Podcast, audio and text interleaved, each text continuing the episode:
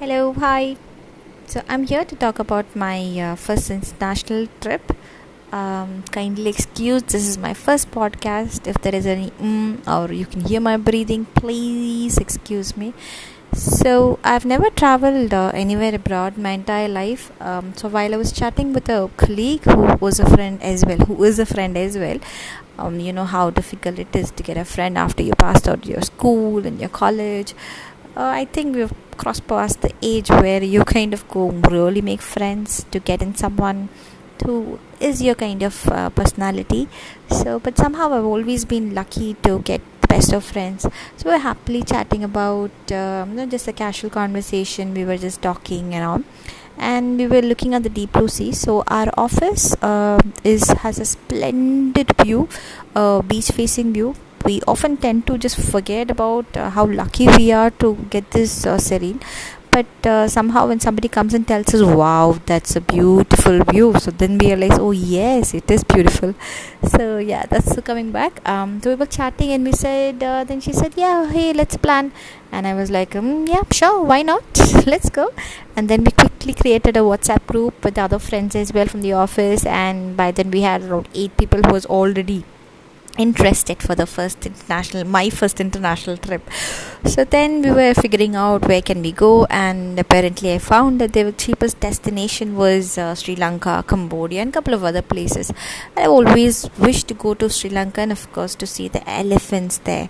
So less than two uh, weeks we booked our tickets and planned our itinerary to go have fun and yeah an international trip finally yay so we packed our bags and left for the weekend the journey was quick hardly two hours it's how i we generally travel to Coimbatore, but it's okay. It's an international trip. We reached the great place. We went to the elephant orphanage. It was spectacular spectacular location. We had had the river flowing, the complete Instagrammable uh, location, herd of elephants taking bath, everything. You know, complete uh, mesmerized the the entire location. So these this was on the first day, and then of course we went around the days and all. So uh, Sri Lanka is uh, known for its greenery, green paddy fields, coconut trees palm trees, the backwaters, the entire scene is amazing.